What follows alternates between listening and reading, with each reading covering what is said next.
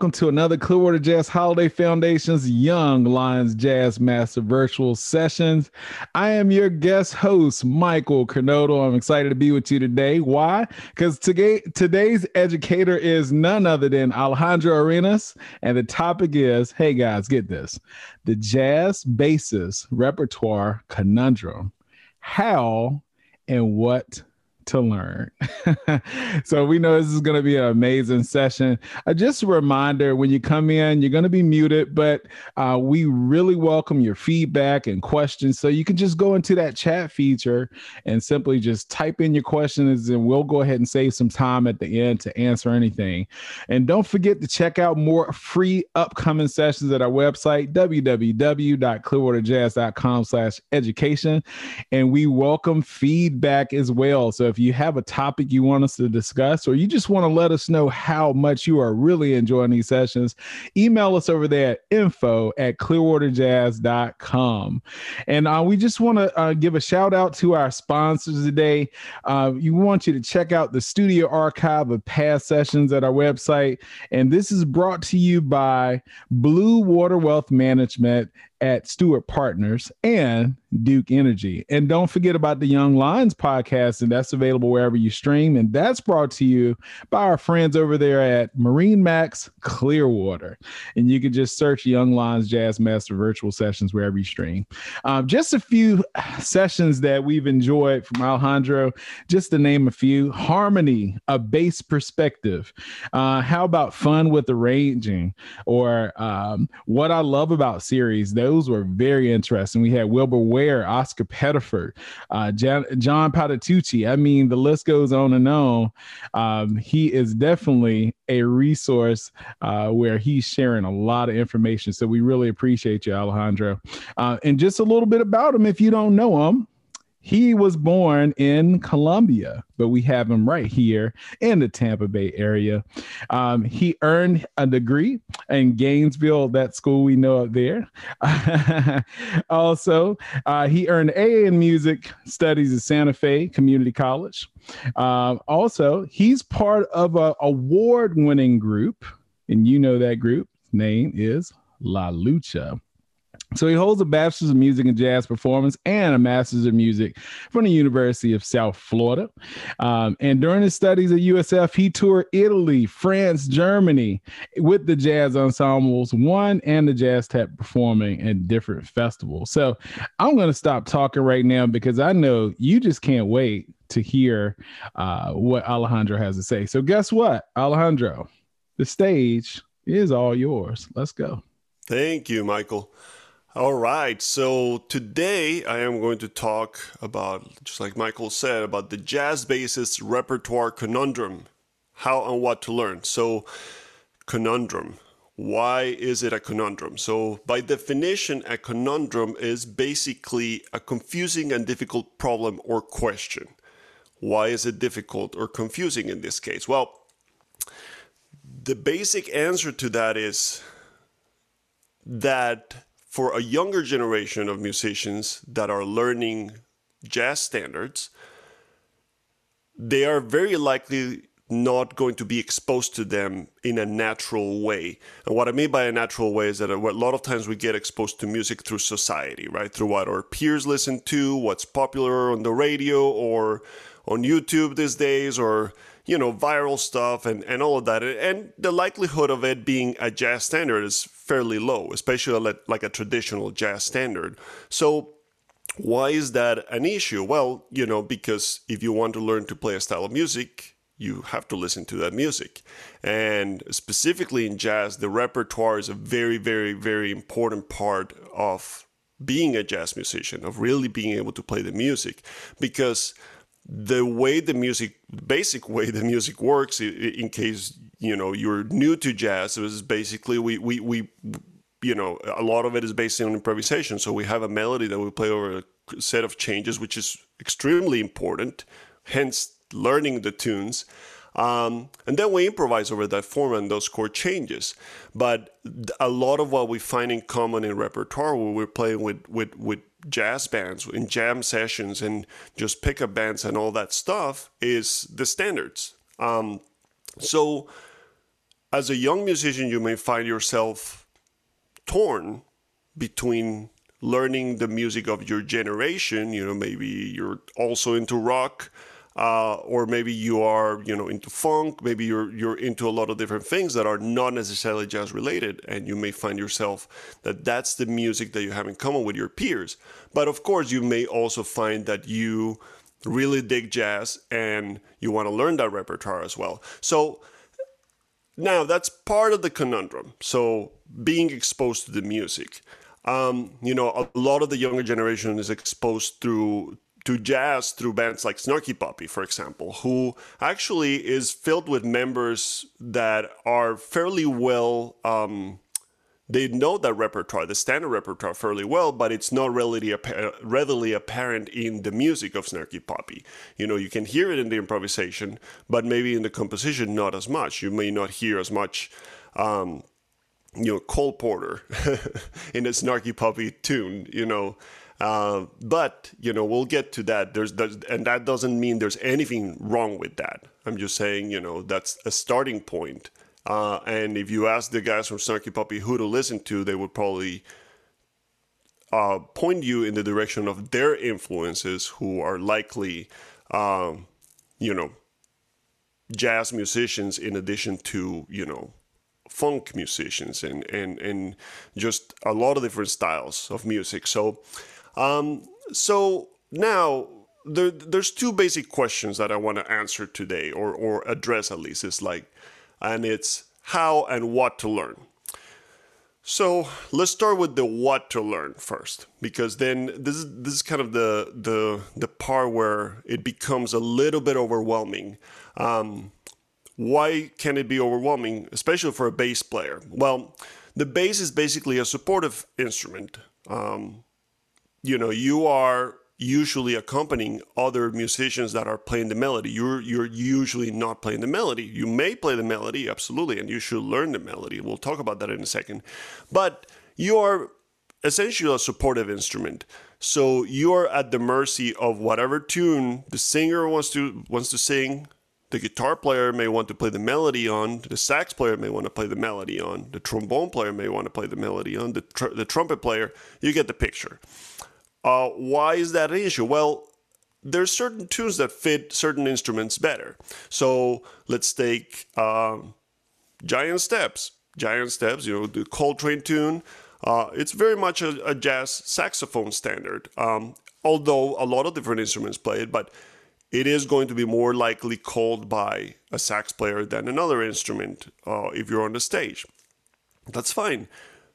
Um, you know, trumpet tunes, you know, um, trombone tunes. Those are very different instruments that have different levels of facility in terms of what, what can be played. Even for bass, there's bass standards, right? That not a lot of other musicians know because they can tend to be like bass standards. You know, like they tend to be instruments that uh, tunes that the bass plays the melody on. So it goes both ways. You know, if you are a pianist watching this, you're kind of in the same situation as a bass player is because you also have to know the changes. You may not always be playing the melody on stuff. So you will also have to know the chord changes. But you know, we'll look at it from the perspective of the bass mainly today. Although a lot of these things apply to the piano and should apply to any instrument really. Um, and I'll address that a little bit later. Now, um, well, and I mentioned vocalists briefly. well, then you now you have a whole another thing of repertoire because I mentioned Giant Steps, which is an instrumental tune. There's a lot of bebop tunes, uh, Charlie Parker tunes, or Miles Davis tunes, or instrumental, you know, tunes written by instrumentalists that are not necessarily sung by singers, and that's leaving out a lot. In fact, most of the Great, Great American Songbook. So now, when you're dealing with songs that vocalists uh, call or play or like to sing, now you're not only dealing with a whole different set of uh, songs, but you're dealing with having to transpose a lot because singers have different ranges and they are they have the right uh, in fact they should call whatever key fits them best you know much to the chagrin of um, instrumentalists. We should be able to play in every key, in any key. So that is something to keep in mind. All right, so I say what to listen to. So how do you start? How you even get started uh, addressing learning all of this music? Well, I think the, good news is that we live in an era where there's almost like too much information. Uh, especially online. It's so easy to access everything online. You can just go into Google, type list of jazz standards, and you'll get a lot of different hits, and you're going to look at a lot of a lot of different things. And I'm going to put a, a link to a couple of documents that I think will be helpful. That I'm going to show. I'm going to share with you here in this class, but. Um, you know, it, it's a starting point, and you know that the the honest answer to all of this is that you're going to have to learn hundreds, if not thousands, of songs at some point. It takes time, absolutely. And again, that's part of the conundrum. At what point, you know, are you ready to gig? You know, at what point are you, you know, a real jazz musician? uh, well, you know, that that's obviously you may be aware that we have things like the Real Book or the app iReal Pro that have all the chord changes, or not all the chord changes, but they have chord changes to a lot of different songs. And that's a great tool to have, and I encourage you to use it when you need it. But really, um, I think it's it never will replace listening to the music itself and learning the music from the source because you're going to play differently if you know what the melody is supposed to sound like. A set of changes is just a set of changes. You know, if there's no not a melody connecting them, you know, as I'll talk about in a second, there's a lot of common chord progressions that really are only differentiated by the melody um, in some cases. So a good starting point is search, you know, for lists. Again, I'm going to provide you with one, but look for them. There's there's a lot of educators that have already put lists that that uh, out there. But you know, a good way to start. Uh, another good way to start because a list can be very overwhelming because you're going to see a list that has well actually i'll share this with you right now so I have there's this great website called as uh, the address is jazzstandards.com, and it actually has um, well I'll show it to you. I'll, I'll share the screen with you really quick. Um, so here, excuse the Google Ads. Um, if you want the secret free jazz piano toolkit, they have something there. Uh, in any case, so this website basically has songs categorized from uh, they have them ranked. That's what it is. I don't remember exactly how they rank them. This is just an arbitrary ranking that you know something that they decide. This is the number one standard. But the cool thing about this is that it has a great list of standards. So now this is the first page, which has a hundred songs, and uh, they have a note here that says the top 300 jazz standards are fully documented. I'm going to show you exactly what that means in a second. But one thing I want you to observe here is the year of each one of this. In fact, I'm going to zoom in a little bit here so this is easier to see. And the year 1930, 1939, 35, 44. I'm going to scan down. As you can see, the majority of these songs, with the exception of, I think, well, let's see, let's make it to the end.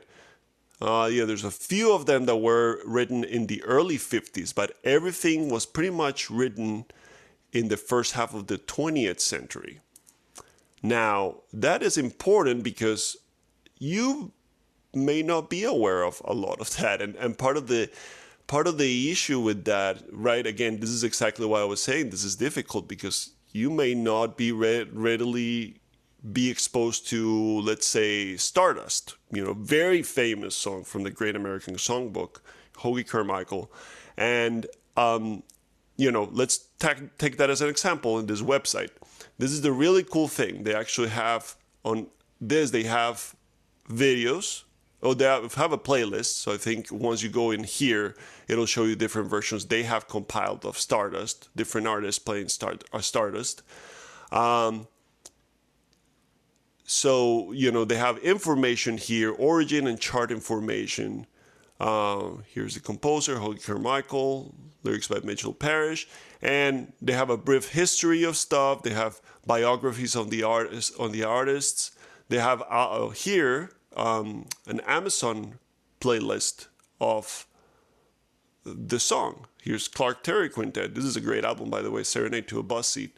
Um, so they have a list here. So this is this is incredible. You know, to me, I wish this was around. You know, 20 years ago when I started playing jazz, uh, and or maybe it was in a very. I think this website started in uh, 2005, so not quite tw- uh, 20 years ago, but you know, it was around. It's been around for a while.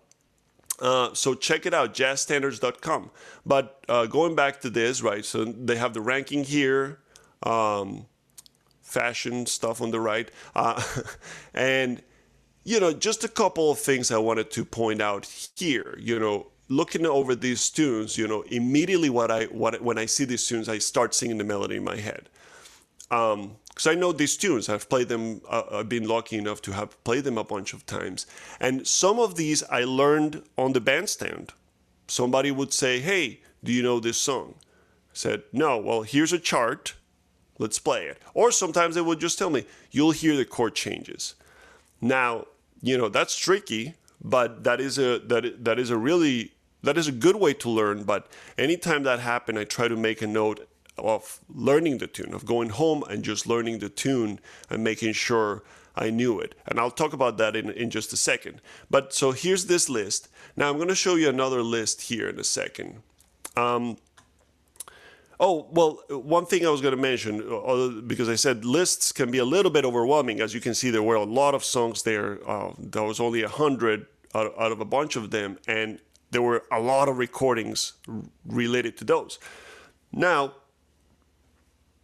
a good kind of source, a good kind of way to find a good source of a song is that you can go explore some of the more famous jazz albums that have some of those songs. Um, so you know, some some songs that are standards. I'll, I'll name a few. Uh, kind of Blue, Miles Davis, um, which has I think the two more famous songs out of that are probably All Blues and So What. Uh, Blue and Green is also there. Uh, Time Out by Dave Brubeck, the Dave Brubeck uh, Quartet, uh, which has, of course, Take Five, which you will probably play a lot as a jazz musician, and you better like it. a lot of the times that's what that's what's going to happen. You may get sick and tired of playing one song, but there's songs people love, and you know we play for the people a lot of times.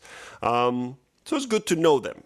You know, uh, Getz Gilberto, Stan Getz with uh, João Gilberto and um, uh, um, Jobim, Tom Jobim, uh, which has Girl from Ipanema, Desafinado, Corcovado. Those, are Brazilian standards, but they're very much ingrained in the standard jazz repertoire these days. And those were songs from the 60s, by the way. Um, so uh, Clifford Brown and Max Roach, they did some great albums. Um, in the late 50s, I believe. Uh, Joy Spring and Jordu are part of that. Now, a little bit, uh, now there's a great series of albums, which are the Miles Davis Quintet, um, uh, Cooking, uh, Steaming, and I forget the Working. Um, I think there were four of those albums, but they have great versions of standards, like uh, If I Were a Bell uh, or It Never Entered My Mind, that are kind of arrangements that people tend to play quite a bit. Um, so those are great albums to get. You know, again, I'll provide a list of my favorite jazz albums, and I think that are popular jazz albums as well. Uh, that's a really good way to kind of go to a, a, a helpful source. Uh, so you can look at some of those lists, and you know, most of the time, again, Google's a great tool because you can kind of write the, the, the name of the tune, and a lot of times it'll give you specific versions there. Or, you know, you could even Google definitive version of this song or something like that. Of course, the easiest way to do this is just really playing with people. And, you know, if you're if you're studying jazz in high school, middle school, or college, ask your teachers. You know, they went through this whole thing. So, uh, another list that I wanted to show you uh, really quick, and this is a document that I'm going to link. It's going to be linked when when this is uploaded uh, by a, great musician, bass player actually, JB Diaz, and this has a whole guide on learning tunes, which is really really cool thing. Um, but this particular, sorry, I'm trying to open this on a on a view. My computer's giving me issues here. Um, let me reopen that. But just to kind of finish that idea, and I'll, I get, I'll, I'll link the the document, um, but look for. Like I said, there's so many lists. In fact, if you have a real book, um, a lot of the new editions of the real book uh, the real book were actually, if you know the story of it, you know, I may not know the whole story, but basically it was uh, put together by students at Berklee, uh, I believe in the 70s. Um, and it was a compilation of those. And this is actually a good thing that a good segue into learning to how to learn or how to listen to learn is the real book had a lot of mistakes. The original real book had a lot of wrong chord changes, wrong melodies. It was an extremely helpful tool, though, because it was kind of one place where you could find everything. Um, I don't have. Oh, I'll show you. I have my worn out copy of one of the first, or, you know, I think this was the fifth edition of the real book. Um, but you know, as you can see, if you're not familiar with this, it's just basically lead sheets. It has chord changes uh, with the melodies, and sometimes they have uh, at the bottom. You may not be able to see this on camera, but at the bottom they have suggestions for recordings. Now that that was the old edition, which is, I believe. Uh, not in print anymore. It was, it was. I think there was. This was used to be an illegal edition. Don't tell anyone. But in any case, um, the uh, I believe it was Hal Leonard. Um, I may be mistaken, but there is a newer edition on that that has been edited and mostly fixed, and that's a great resource to learn tunes. But um, it's not the ultimate source. Again, a lot of the times when you listen to some of these recordings, they are going to have different chord changes. Some people are going to interpret things a little bit differently. Uh, bebop tunes, in particular, tend to be a little tricky uh, because um, sometimes the melodies are just wrong. So sometimes it's better to just go to the source and transcribe it yourself. Um, now, that brings me to this um, how to learn. You know, so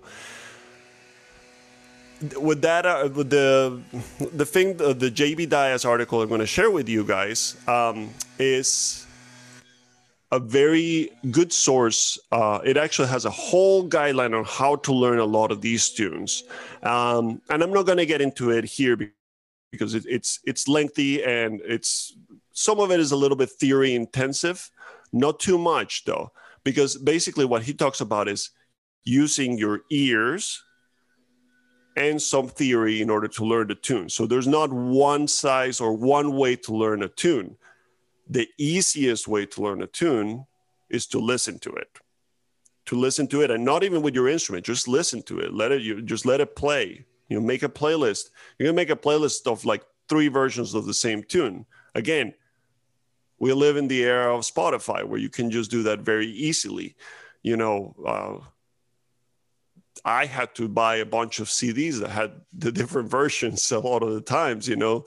And not that there's anything wrong with that. I got some great albums that way, and and I encourage you to buy albums. Actually, um, Spotify is a great tool, but unfortunately, is not great for the music business as a whole, especially the composers and people are really not getting paid. But in any case, I'm not gonna. This is not a Spotify bashing session um, it is a great tool that you should use to your disposal um, if that is your only way to deal with that. Um, but repeated listening. So take a tune and listen to it a bunch. You know, just just really listen to it so that it's there. It's just like a, like an ear, earworm. You know, I always made the joke that um, you know we all knew video game music because we played so much video games uh, growing up.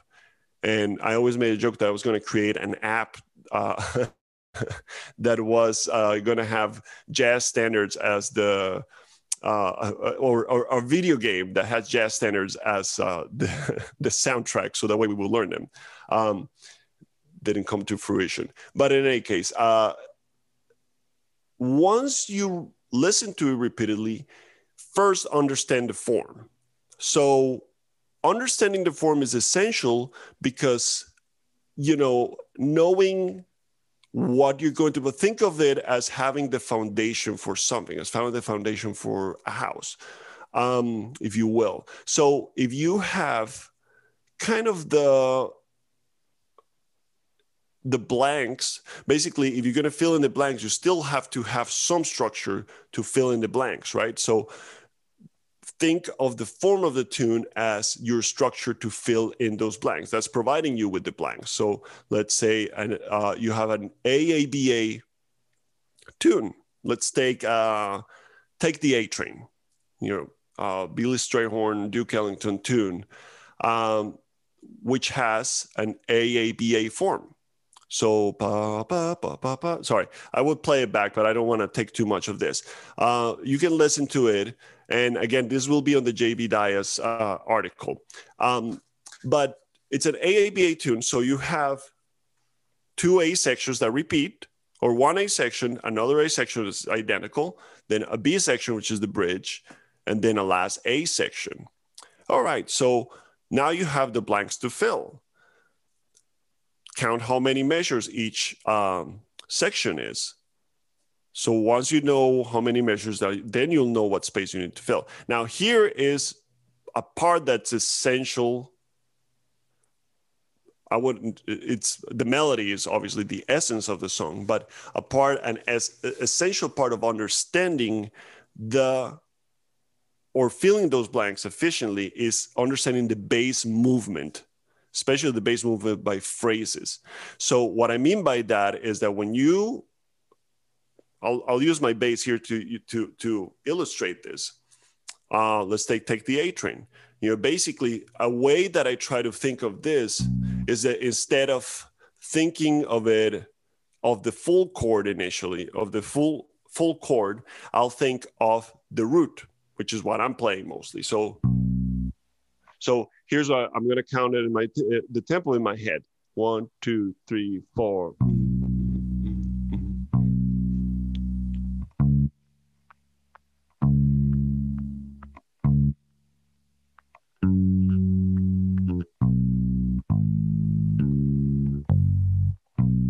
Right. So basically what I'm doing there is I'm basically playing the most basic bass line I can because it's giving me the bass movement.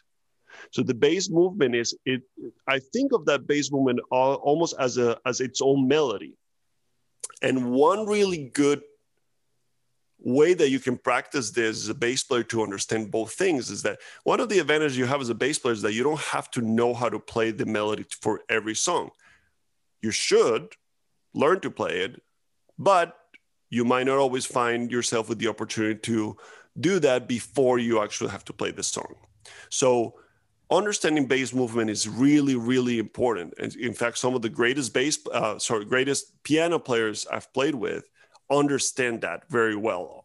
They they guide themselves through that because then if you know enough theory, filling in the blanks in terms of diatonic chord progressions or typical jazz chord progressions becomes a lot easier. So, for example, okay, so now once you understand the bass movement, I can try to sing the melody on top of that. Mm, that's the first melody of the note. I just know it, you know, but that's a good way that you can think of it. So,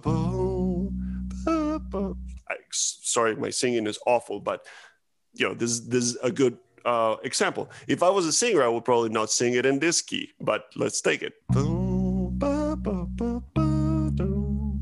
Sorry, out of tune.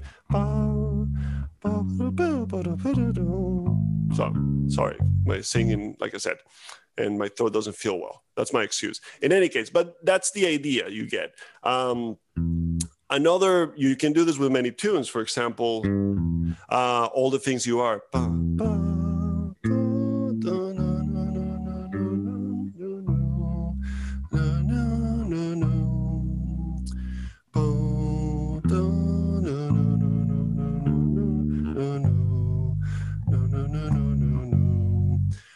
That is actually a very good exercise to do because if it helps you inter- internalize two things at the same time.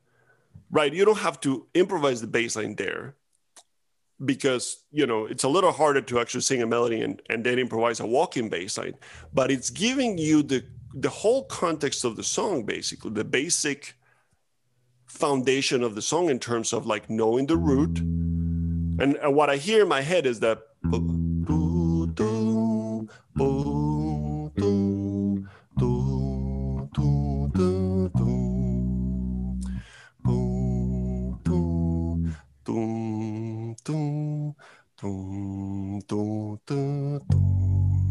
right? So if you notice, I stopped playing there for a minute uh, to kind of follow that in my head.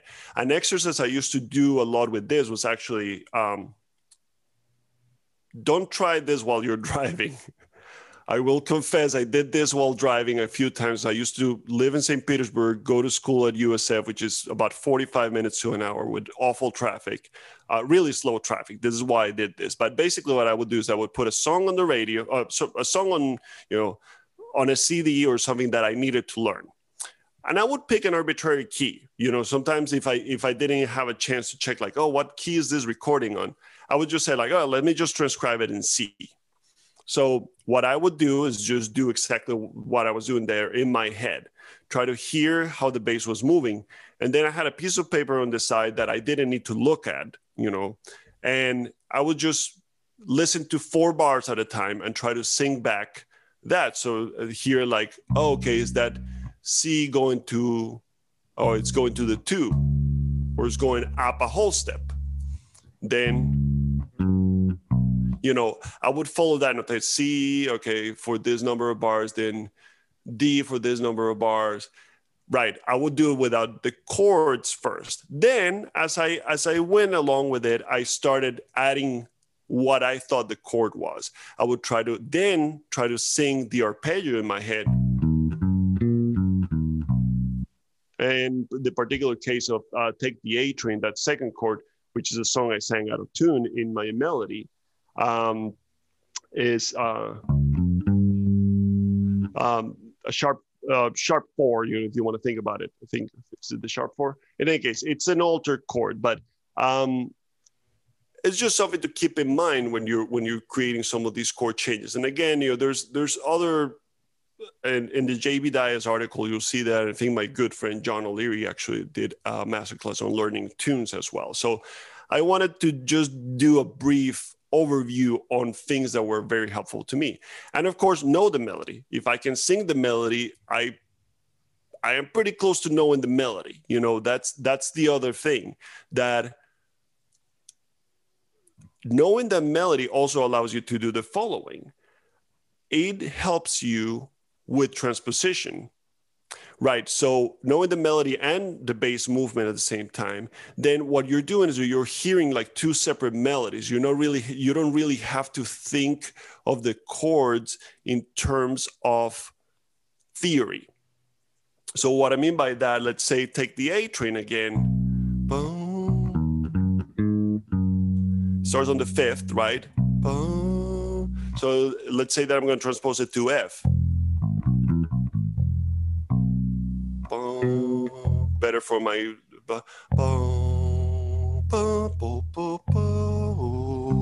There's that sharp four.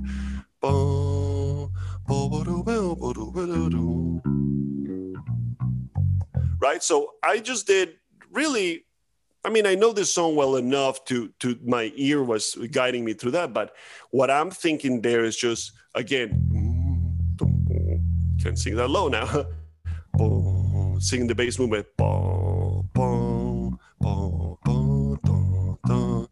And that's a very common chord progression. Um, that brings me exactly to that common chord progressions. Um, you're going to realize as if you get overwhelmed with the number of tunes, you're going to realize that a lot of tunes actually have very similar chord progressions. So as you learn them, you can go ahead and start thinking, well, you know what? This song does something odd in this section. You know, other than that, it's a one six two five, or you know, like a rhythm changes, you know, um, or you know, one four three six two five, you know, stuff like that. And then you find so what you learn to do is that you start recognizing those chord progressions very quickly but then so that what you're doing is that you're taking out unnecessary information in terms of or or information that doesn't need to be complicated. In other words if you think about it um, the, you're just going to concentrate on the odd things on that tune right? Uh, like i said take the a train that second chord has like the sharp four or flat five however you want to think about it again theory i'm not going to get into that necessarily but it's just something to listen for. Um, another song that does a similar i, I um, mentioned it earlier is desafinado uh, jobim tune.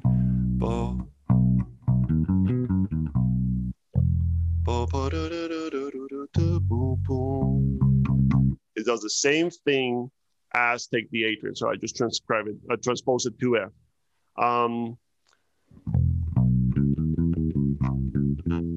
If I do the same thing there, what I'm going to do, let's say that what I did, my ear was already in the key of F. So I'm going to move it to C. So I have my F as my starting point in this case. The first note,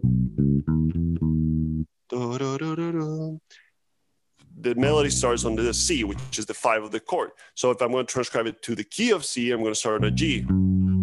So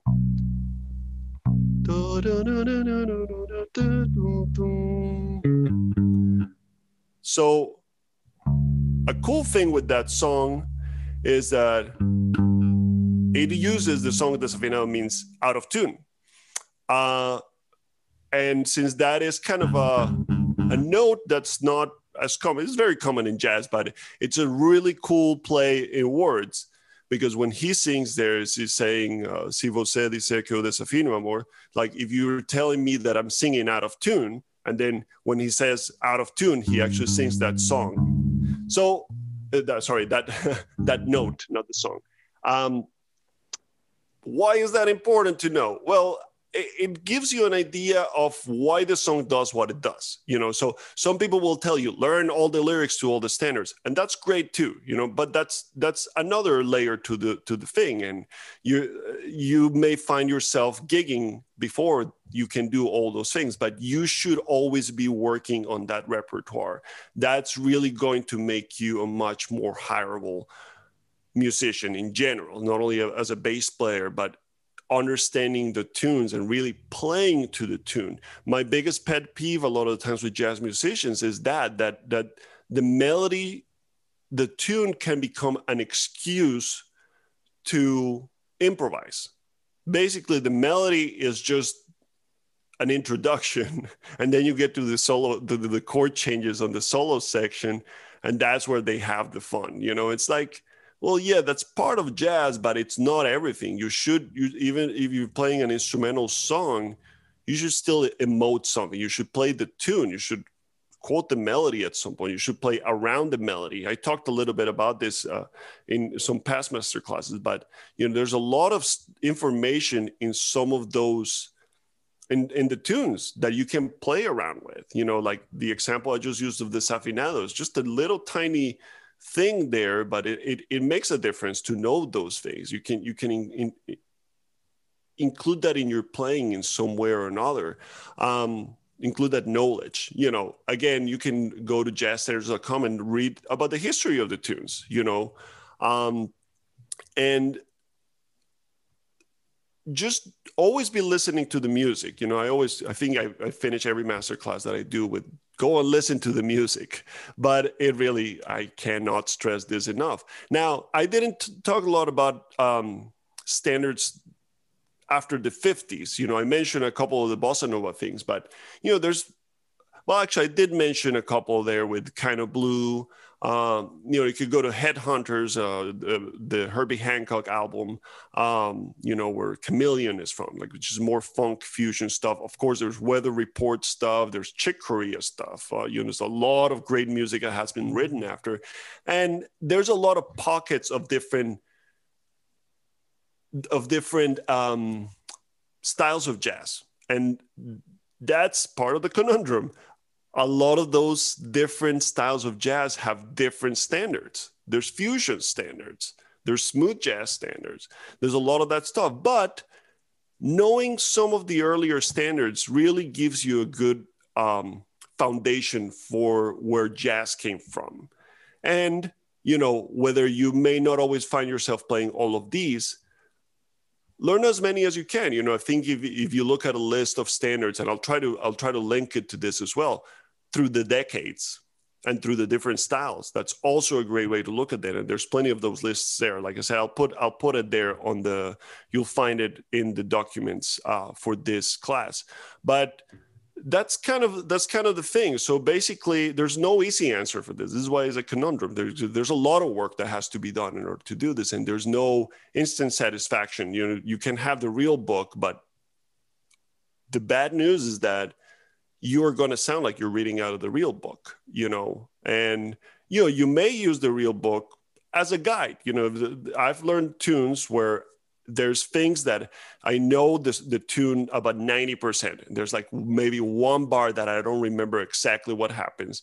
I may take a glance really quick at the chart, you know, either iReal Pro on my phone just to make sure I don't mess it up. But most of the time, I'll I'll ask maybe the piano players, like, "Hey, man, what what happens there in that second bar of the bridge, or what what key does the bridge modulate to?" Because that happens with a lot of these tunes. Those are some of the, especially ballads, you're gonna find that bridges modulate to odd keys sometimes. So those are things to listen for the, the, the weird things that i was talking about so take out the stuff that you already know as you play it and listen for that um, you know, a good point to start with that stuff like this is like the blues. There's blues has slight variations, you know. Um, and the JB Dyas document I've referenced a lot, and I, my computer would not allow me to share, uh, but I will share it with you guys. That document has a good list of tunes that are um, in categories, in different categories. So that's a great document. He quotes a lot of David Baker, who was a great uh, jazz educator.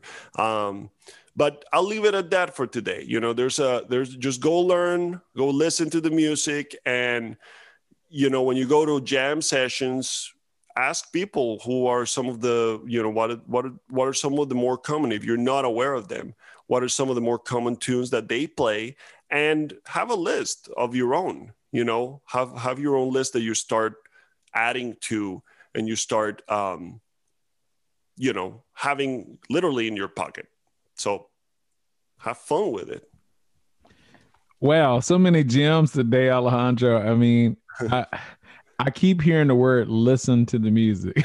that phrase, listen to the music. And you mentioned, you know, playing from the real book and different uh, listening opportunities, you know, for our Spotify, YouTube. There's all kinds of things out there.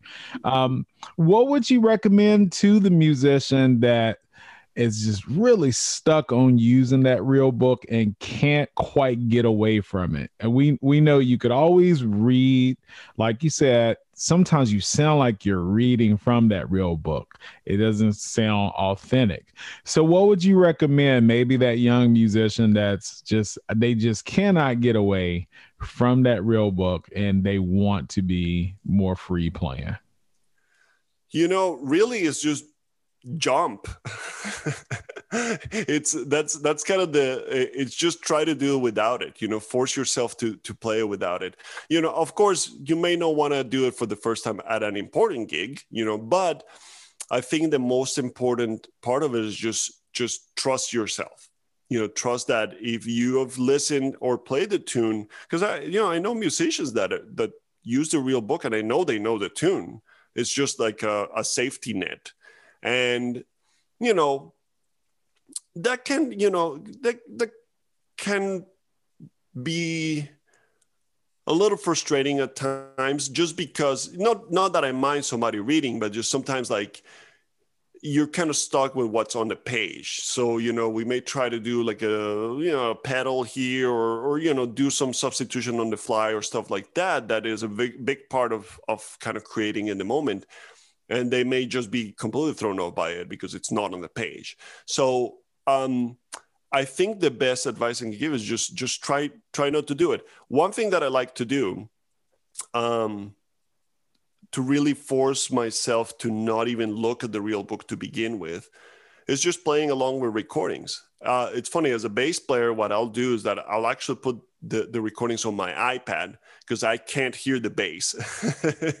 so I'll just play along with them and and figure out the chord changes, almost like I'm, I'm on a stage playing with people that already know the tune really well, and I'm just trying to to figure out where the chord changes are going. You know, so that's actually a really great uh, you know not only are you practicing time and listening but uh, you know that's the essence of what we do um, and yeah i mean just just try to try to take your eyes off of it and trust yourself. I think you you won't know until you throw yourself out there and try to do it. And uh, i remember grad students there was a grad student in in when i was uh, doing my undergrad um, who you know we were in the middle of playing something and i was just constantly looking at the music and, and it wasn't even a standard but it was a chart that we had been playing.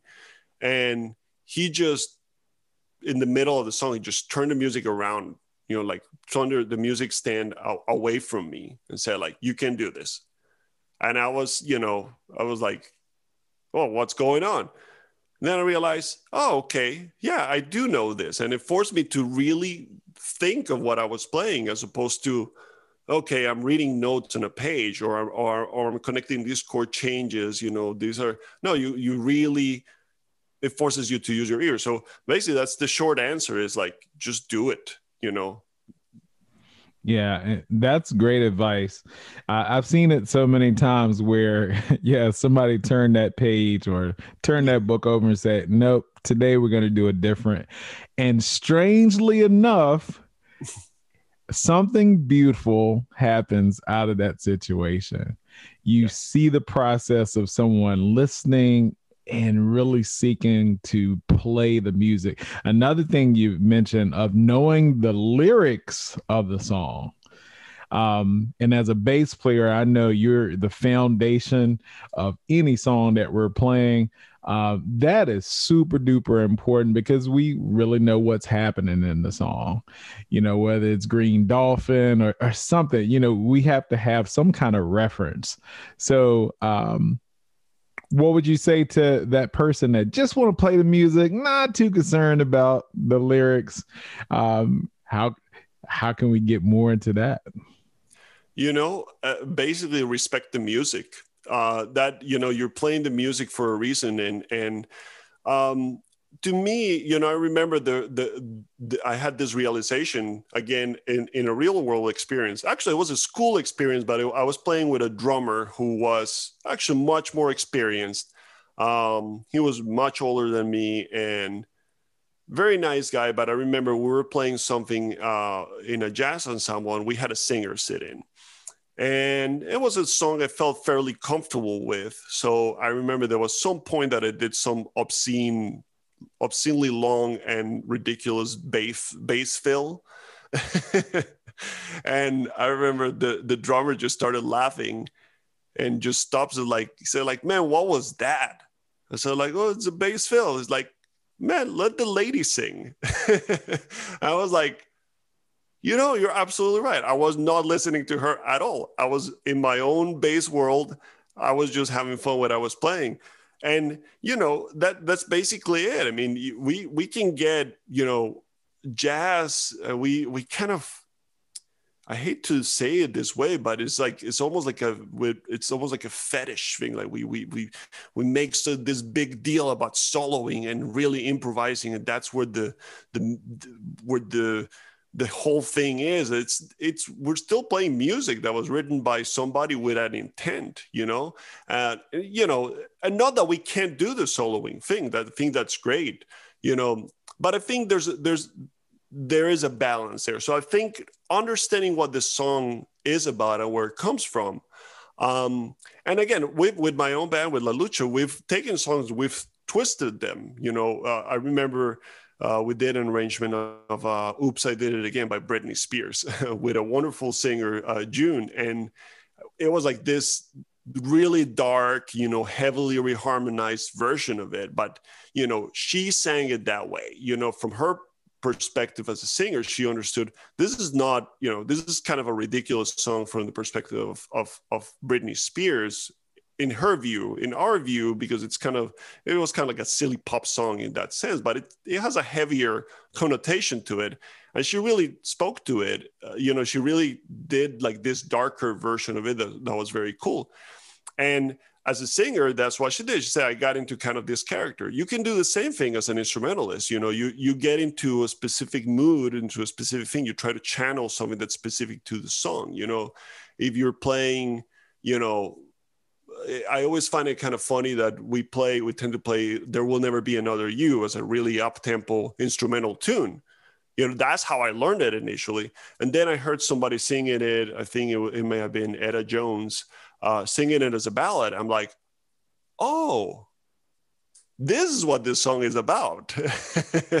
you know, so that really opened my my mind too, because I realized, oh man, there's again nothing that nothing wrong with what we're doing but but it, it, gave me another perception of the song and how you can take that song and make it mean something completely different if you play it in a different way which can be something you can do purposely.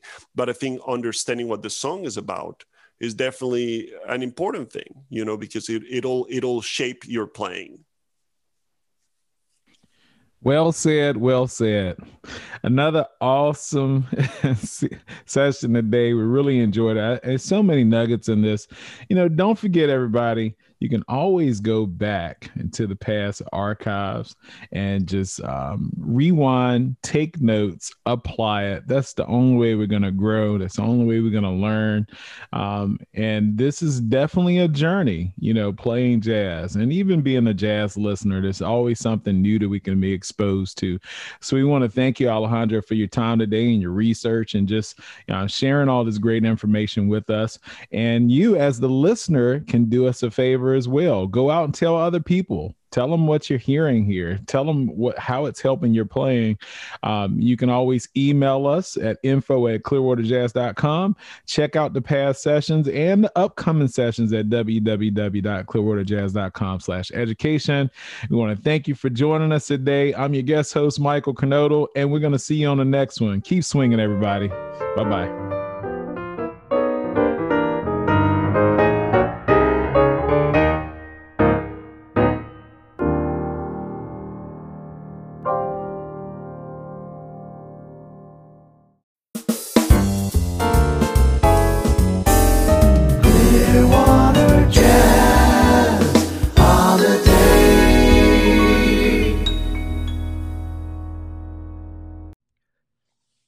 Thank you for listening to Clearwater Jazz Holidays Young Lions Jazz Master Virtual Sessions. Thank you to our friends at MarineMax Clearwater for helping to present this podcast series. To learn more about the Clearwater Jazz Holiday Annual Festival tradition, other special events throughout the year, and our year round education and outreach, please visit clearwaterjazz.com.